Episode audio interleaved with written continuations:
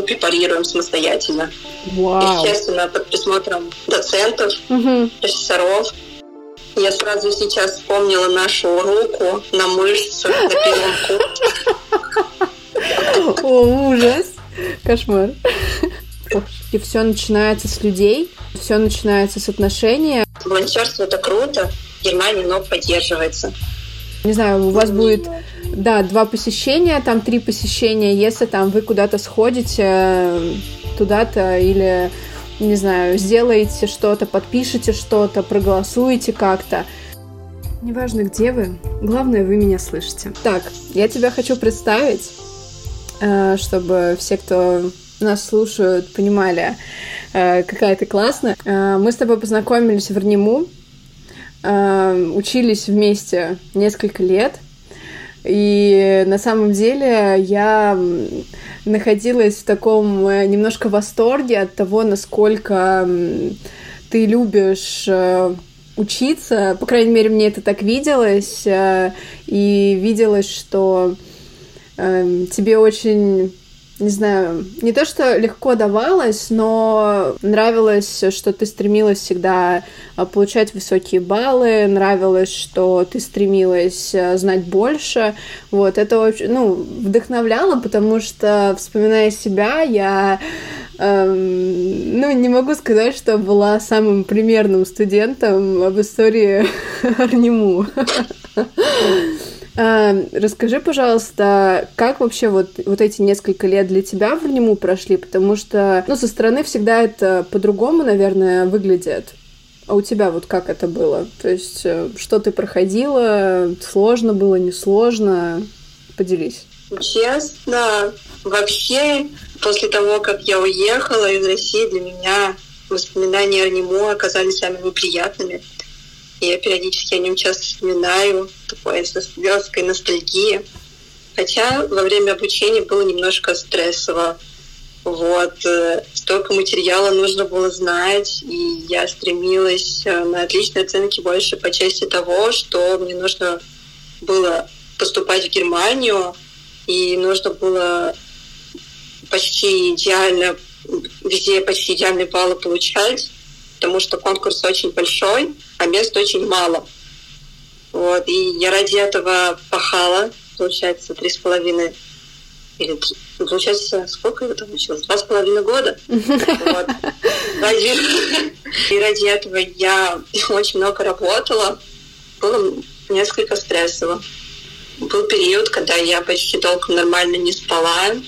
И сейчас это привело к тому, что все, что я учила, я теперь не помню. Иногда просто мне теперь кажется, зачем я столько пахала, если я все равно ничего не помню. Немножечко грустно. Но, с одной стороны, обучение РНИМУ мне подарило просто хорошее знакомство. Меня столько людей помнят оттуда. Иногда мне пишут, это так приятно. Вот.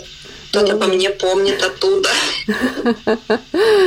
Это правда приятно. А насчет объемов, знаешь, я тоже себя словила на мысли, что когда в себя запихиваешь какие-то очень большие куски информации, и они не повторяются, ну, то есть интервального повторения нет, то ты потом смотришь на тот же материал через там год и понимаешь, что ты вообще как будто ни разу его в жизни не видел. Ты такой, что это? Я же это учил. Да, я же сдавал. Вообще очень-очень это грустно, поэтому в этом вопросе, конечно, понимаю. Я правильно понимаю, что, поступая в РНИМУ, ты уже понимала, что ты поедешь в Германию? То есть были планы такие, да, у тебя изначально? Да, изначально уже были такие планы, и вообще в Германию поступить можно несколькими путями, и я выбрала несколько такой сложный, но менее затратный по деньгам. Это поступление через год, как минимум, после университета на родине. Вот. И с этой целью я специально старалась поступить именно в Москву, потому что там посольство. Это если я буду подавать документы, это мне не нужно экстра мотаться в другие города, посольство рядом, сел на метро и доехал, все. Осталось только записаться туда вовремя. не профукать, так сказать, запись. Что в наше время, кстати, не так просто. Я, когда записывалась сама в консульство, мне прям очень повезло, потому что была запись на 3 октября, а следующая на 29 ноября. И я такая, ой, ура, 3 октября беру. А я записывалась в августе, по-моему, 2 числа. Поэтому, да, поймать запись в консульстве – это та еще удача. На самом деле... Это прям очень интересно, что ну, такие цели были выбраны для поступления в Москву, знаешь, ну, кто-то поступает, не знаю, чтобы уехать от родителей, кто-то, потому что, не знаю, хочет Москву посмотреть, а у тебя очень такая вообще интересная цель, ну, знаешь, превентивная, я бы сказала. Хочу уточнить насчет тех, кто не понимает, почему лучше поступать после года хотя бы минимум обучения в России, потому что в Европе учатся они 12 лет, и, если я правильно понимаю, то ты не хотела идти вот в этот, грубо говоря, 12 класс, ну, условно, и нагонять вот эти предметы и потом их сдавать. Я правильно понимаю? В каком-то смысле, да. Там больше, как раз-таки, больше не то, чтобы догнать по знаниям, там пытаются, грубо говоря, просто закрыть этот год. Mm-hmm. И там, по сути, после окончания вот этого, грубо говоря, 12 класса для иностранцев при университете, что, собственно, мы называем это как студиенколлег. Да-да-да. А там сдают ребята специфический именно экзамен для студиенколлега, и уже с этими оценками они поступают в университет. Mm-hmm. Но при этом все равно у них тоже учитываются оценки за обучение в школе. Это обязательно. Mm-hmm. Вот. И просто это затратно по деньгам. Это, получается, уезжаешь в другую страну, там другие цены, и другие люди. И ты только после школы, ты еще такой цветочек, не распустившийся бутон, мир не познал, и сразу в огонь просто... Это очень сложно. Я на самом деле, когда слышу историю, что кто-то в 16 лет, ну там в 17 переезжает, я на самом деле с восхищением просто смотрю на этих людей, потому что понимаю, что несмотря на то, что я не совсем домашний ребенок, я, мне кажется, не смогла бы просто настолько вот поменять свою жизнь в таком возрасте. Мне кажется, просто ты еще совсем не окрепший, то есть, вот смотрю на тебя, смотрю на себя в какой-то мере и понимаю, что, наверное, это такое прям мудрое, взвешенное решение, знаешь, к которому ты долго шел, подходил, искал какие-то варианты, уже созрел, как-то эмоционально окреп. И когда ты приезжаешь, что у тебя нет вот этого бума в голове, и ты как-то, можешь себя держать в руках. Потому что это, конечно, очень сложно.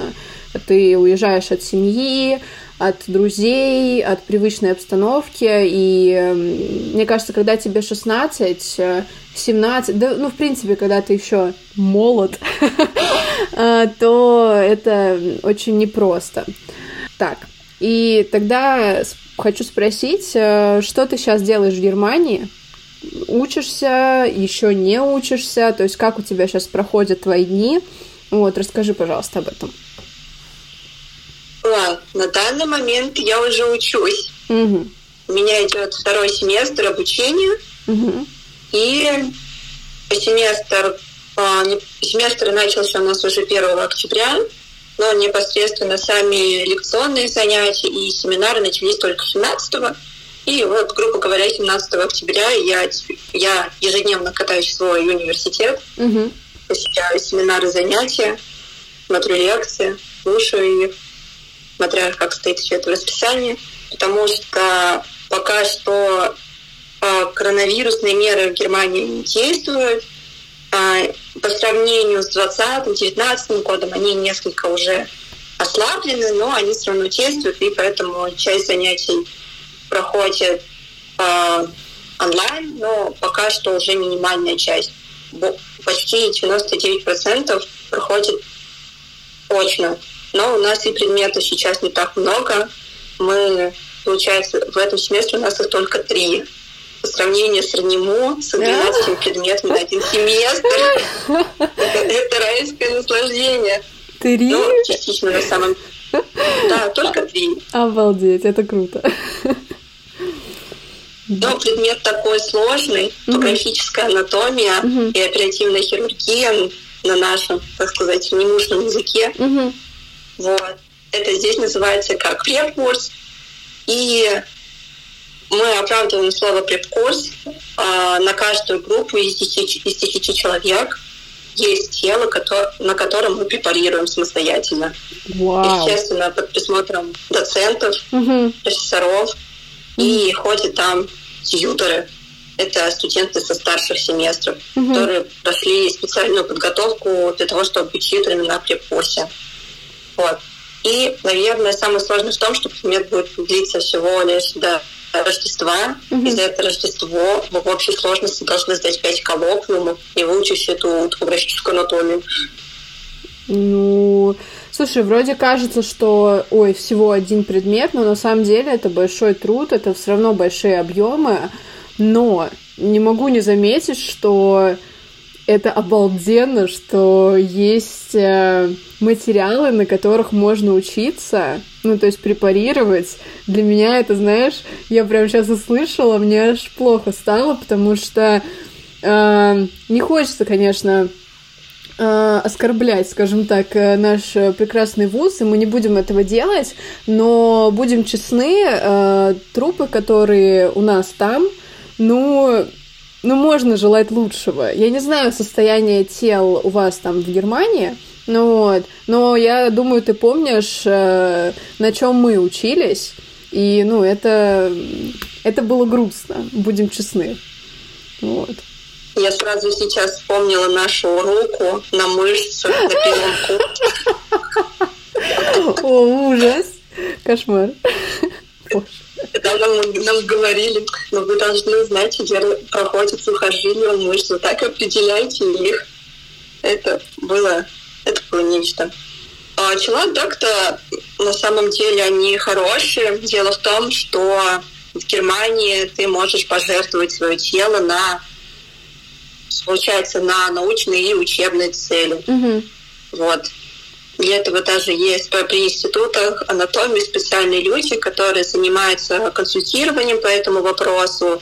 И, соответственно, если у тебя есть желание пожертвовать свое тело, ты можешь к ним прийти, они с тобой поговорят. И если ты в итоге придешь к мнению, что да, согласен, они заключат с тобой специальный договор, по которому после определенного времени после смерти они забирают твое тело и все, и передают ее, так сказать, в научные руки. Естественно, тело, оно подготавливается полностью, оно полностью, грубо говоря, консервируется, готовится, человека бреют, естественно. Вот. Ну да, конечно.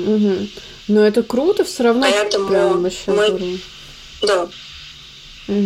у нас тут на препарировании нас обучают такому уважительному отношению к этому телу. И даже ты не можешь сказать, что это как-то труд. Это тело. Это тело человека, который пожертвовал его после своей смерти на учебную цель для того, чтобы мы стали хорошими, грубо говоря, врачами. Вот. И мы собираемся в конце курса. К нам в институт будут приходить родственники данных умерших людей, и мы будем им петь песенку. Вау! Я в шоке! Да. Вау! Обалдеть! Я просто в шоке. Это, знаешь, какой-то для меня немного другой мир. Просто я вспоминаю, знаешь, как у нас это, и какой, в принципе, у нас подход. И даюсь диву, если можно так культурно выражаться, я в шоке. Это прекрасно, это здорово, что настолько трепетно к этому подходят, и мне кажется, за этим прям будущее, и не зря в Германии такая, ну, такой уровень медицины, потому что все-таки все начинается с людей, все начинается с отношения, и важно понимать, что не только знания важны, но и какие-то вот эти soft skills, потому что хочу, ну, маленькую ремарку сделать, что в МедАТ, ну, вот этот экзамен в Австрии, там есть отдельный блок, который, ну, нас, как сказать правильно, настроен на коммуникацию, то есть там проверяют, насколько ты эмпатичен, насколько ты понимаешь эмоции, как с ними нужно взаимодействовать, и мне кажется, это очень важно, потому что очень часто, когда ты приходишь в поликлинику, то сталкиваешься с тем, что, ну, только если, не знаю, тебя не обвиняют в том, что ты заболел, и будет это вообще отлично. Я не говорю, что это поголовно, но это часто встречается, и от этого, конечно, очень грустно, и очень круто, что в Германии вот такой подход. А почему именно Германия? Вот. То есть много вариантов Европы, почему именно Германия? И тут даже вопроса такого не было. Сразу было понятно, что именно Германия. Ну, начнем с того, что у меня здесь живут родственники, и, соответственно, и для меня удобно, и родителям спокойно, что если что-то со мной случится, то, естественно, есть кому мне помочь. Вот. И, наверное, больше, сыграло в то, что во время обучения в школе, когда я учила немецкий, я 2 раза ездила, ну, грубо говоря, как гостевой ученик именно в Германию. Я посмотрела это еще глазами, и тут, наверное, сыграл такое явление, когда ты в первый раз приезжаешь в совершенно другую страну, и ты видишь вот эти различия со своей родной страной. И если, например, уровень жизни по статистике, по всем данным, он выше, тебе, соответственно, начинает нравиться вот эта новая страна, вот что такое, такая эйфория здесь. Наверное, это тоже сыграло некую роль. Поэтому, наверное, я пришла к мысли обучения в Германии уже в классе 9-10. Вот, я прям загорелась этой мечтой.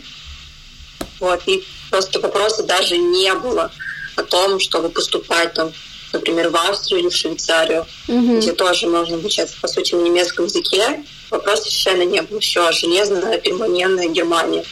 И точка. Слушай, получается, это у тебя путь в... сколько? Во много-много лет, я даже не буду считать. Ну, вот, это здорово, потому что, знаешь, есть такая... позиция или стереотип, я даже не знаю, что ребята, у которых не получилось в России, едут за границу, потому что там лояльнее, там можно и учебу растянуть на некоторых специальностях. Ну, вот в Австрии, по крайней мере, так, не знаю, как в Германии, и вообще как-то и жизнь там вроде веселее и так далее. Это какой-то стереотип, который ходит, знаешь, у людей вот 40+, по крайней мере, вот я его слышу, и мне хочется прям, чтобы они, знаешь, послушали наш разговор, который выйдет, и поняли, что это очень большая работа, это большой труд, и столько шагов было предпринято, чтобы сейчас ты была там, где ты есть. Поэтому просто аплодисменты. Я добавлю здесь звук аплодисментов, потому что это, ну, это правда, это очень-очень круто. Я услышала, что у тебя есть родственники в Германии, поэтому хочу с тобой поговорить сразу про жилье. То есть ты живешь в общежитии, в ВГ, в квартире с родственниками, и если живешь с родственниками, то расскажи, пожалуйста, есть ли у тебя, ну, уже знакомые, которые живут, ну, вот в общежитиях, то есть как это устроено? Ну, про себя могу сказать, что я живу у родственников, учусь, так как я учусь в университете Чубинкина, Вот, а родственники как раз-таки живут в 40 минутах езды от него, и 40 минут езды именно на общественном транспорте, на машине можно за 15 минут добежать, вот. Собственно, поэтому сразу вопросов не было, что я буду жить с ними, и сами родственники тоже не были не против этого, чтобы я жила с ними, так как достаточно близкие родственники для меня. Это моя тетя, это родная старшая сестра моей мамы. Вот. И тут такое уже сыграл роль, что родная старшая сестра, забота младшая, грубо говоря. И я могу понять, потому что я сама в своей семье самая старшая сестра. И просто я думаю, если так получится, что мои младшие братья и сестры решат потом тоже уезжать в Германию, то, естественно, я всем, чем смогу, я обязательно их поддержу. Вот. Поэтому у меня тут особый случай. Знакомые, живущие в общежитии и на квартирах есть. Вот. То есть, прям даже скажу, что это в основном только русскоязычные пока что. И когда я у них спрашивала, как вот вам удалось найти жилье именно в Тюбингене, потому что город чисто студенческий, и по размеру он небольшой. Вот. В принципе, его можно за часа три вот так пройти по широкой части, уже все увидеть, посмотреть. Вот. И, соответственно, университет большой, студентов много. Большая часть ее как раз-таки тоже живет именно в Чубинкине, поэтому жильем там тяжеловато. Но по ценам, как я поняла из разговора со своими девочками, цены адекватны. Вот. И многие, конечно, стараются выбирать общежития, именно те общежития, которые находятся под крылом университета. То есть есть, да, такие? Просто я поясню, в Австрии все сети — это частные сети, и они не прикреплены к вузам. Соответственно, грубо говоря, если ты получил где-то место, получил приглашение, это не гарантирует тебе там место в общежитии. И цены тоже разные, то есть можно найти комнату и за там 330 евро, есть комнаты там и за 600. А средний диапазон общежитий вот у твоих знакомых — это там примерно 350 евро или меньше? Это я так, опять же, наверное, усредняю. Наверное, начать цену уже с 250 евро. Дальше. Класс, это круто. Вот. Дальше по нарастающей, да, я поняла. Дальше уже по нарастающей, но в основном комнаты в общежитии, они непосредственно на одного только человека, что, собственно, не радует это явление. Вот, и в основном они начинаются уже с 250 в общежитии. По крайней мере, у меня примерно за 260 или 270 евро снимает моя знакомая. Вот. Как бы она сама лично с этим поделилась. Вот. И тоже у нас в Германии есть понятие частных общежитий и общежитий при университете. Но просто является особенностью в том, что обычно, если мы говорим о больших немецких городах, очень крупных, то обычно там в одном городе сразу несколько университетов. И просто эти университеты, они образовывают такое университетское объединение. И как раз-таки все эти общежития при университетах, они находятся под крылом этого объединения. Вот.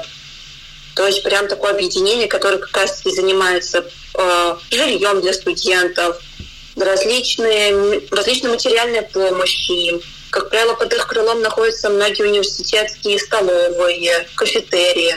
Вот, то есть такое, грубо говоря, такие житейские проблемы все отдали именно отдел для объединений. Вот. Собственно, в Тюбингене тоже такая ситуация. Все эти университетские общежития, они находятся под крылом объединения, которое составляется как раз университетом Тюбингена, и есть, по-моему, два университета. Рядом с Тюбингеном есть город Rottlingen, Там 2 технических университета должно быть. И, по-моему, что-то с музыкой есть тоже в Чубинкине, какой-то колледж. Вот. Грубо говоря, насколько я помню. Ну, ладно. Слушай, нет, здорово, что есть такие, грубо говоря, объединения, которые помогают студентам. Я слышала, не знаю, насколько это правда, что, в принципе, студенты могут рассчитывать на какую-то стипендию или материальную поддержку, если, ну, это предполагают обстоятельства. Я сейчас не учитываю вопросы вот беженства и вот этого всего, а именно какие-то, ну, заслуги именно студенческие, когда у тебя есть, или какие-то материальные, если, например, ну, может ученик подать, знаешь, как на матпомощь, как вот мы подавали, ну, не мы, а у нас подавали в вузе. Я слышала, что что-то такое есть. Это здорово, потому что в Австрии нет стипендий. И... Да, в Австрии нет стипендий. Нет. И... Несмотря на то, что есть свои определенные плюсы в плане денег, это, конечно, минус, и поэтому, конечно, студенты работают хотя бы там на 20 часах в неделю, точнее, не хотя бы, это максимально, сколько можно работать, ну, чтобы просто там закрывать какие-то самые большие расходы по типу общежития, например, страховки и так далее, вот, потому что... Нет, я сейчас сделаю ремарку, что есть стипендия, но тебе нужно проучиться несколько лет, и если ты на отлично проучился эти несколько лет, то ты можешь подать на стипендию, но большой конкурс, опять же, и есть специальности медицина, там, архитектура, где, будем честны, сложно очень несколько лет подряд учиться вот исключительно на и, там, единицу, сейчас все-таки в смысле единицу, но единица это, мы знаем, что самый высокий балл, но...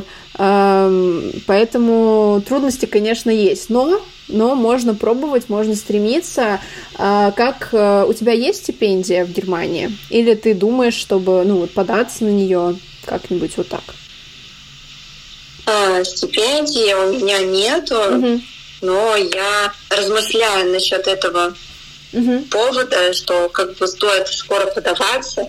Но тут особенность является в том, как ты правильно выразилась, для многих стипендий важно иметь очень отличные оценки. В Германии стипендий много различных, и от политических партий, и от различных объединений, вот, и есть государственная стипендия, но она больше рассчитана на студентов и с малоимущих семей, чтобы как-то так поддержать их в стремлениях к знаниям.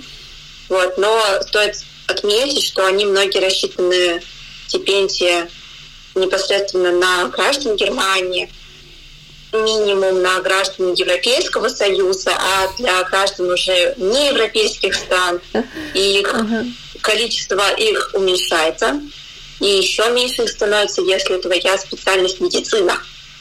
Вот, то тут с этим тут несколько сложновато, но вообще на самом деле все возможно, это можно спокойно можно получить стипендию, но важно иметь, естественно, хорошие оценки, и для них тут в Германии очень важна социальная ангажированность в том, что ты как-то вот помогаешь обществу, есть стремление делать общество лучше, и для этого важно просто быть в различных таких студенческих кружках, различных объединениях, которые направлены на улучшение жизни в обществе. Вот. Поэтому для ребят, которые активно занимаются волонтерством, они могут за этим зацепиться. И тем больше они будут об этом рассказывать при подаче на стипендиях. Мне кажется, чем больше вероятность того, что им могут стипендию дать. Вот. Потому что волонтерство это круто, в Германии много поддерживается. Вот. Насколько я помню. По крайней мере, те истории, которые я слышала, что ребята наши из России получали стипендии тут в Германии, у многих есть волонтерское прошлое. Ну, это круто, потому что это прям, не знаю, У нас просто, мне кажется, такого нет, именно что если там ты волонтеришь, что у тебя открыто много дверей. Скорее всего, у нас немножко другой подход. Если ты знаешь, за какое-то количество волонтерских часов даются баллы в ординатуру. И я знаю людей, которые, знаешь, этим занимаются просто, чтобы получить эти баллы. Это тоже, конечно, такая корыстная история, но мне кажется, что просто немножко вопрос культуры именно волонтерства в Германии он немножко другой, ну и в принципе вот в каких-то европейских странах. То есть там много социально активных граждан, и которые хотят, чтобы там мой город был лучше, мой университет был лучше, моя страна была лучше.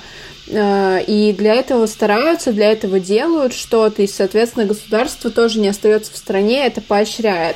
У нас во многом, не знаю, людям платят, чтобы они пошли на какие-то концерты, не знаю, говорят, это, ну, непридуманные истории, что говорят, там, не знаю, у вас будет, да, 2 посещения, там, 3 посещения, если там вы куда-то сходите, туда-то, или, не знаю, сделаете что-то, подпишите что-то, проголосуете как-то. Не знаю, это огорчает, потому что если бы делались классные проекты, направленные на то, что интересно студентам, на то, чтобы поднимать какой-то уровень их образования, уровень их эмоционального интеллекта, что тоже очень важно, то, наверное, все было бы иначе.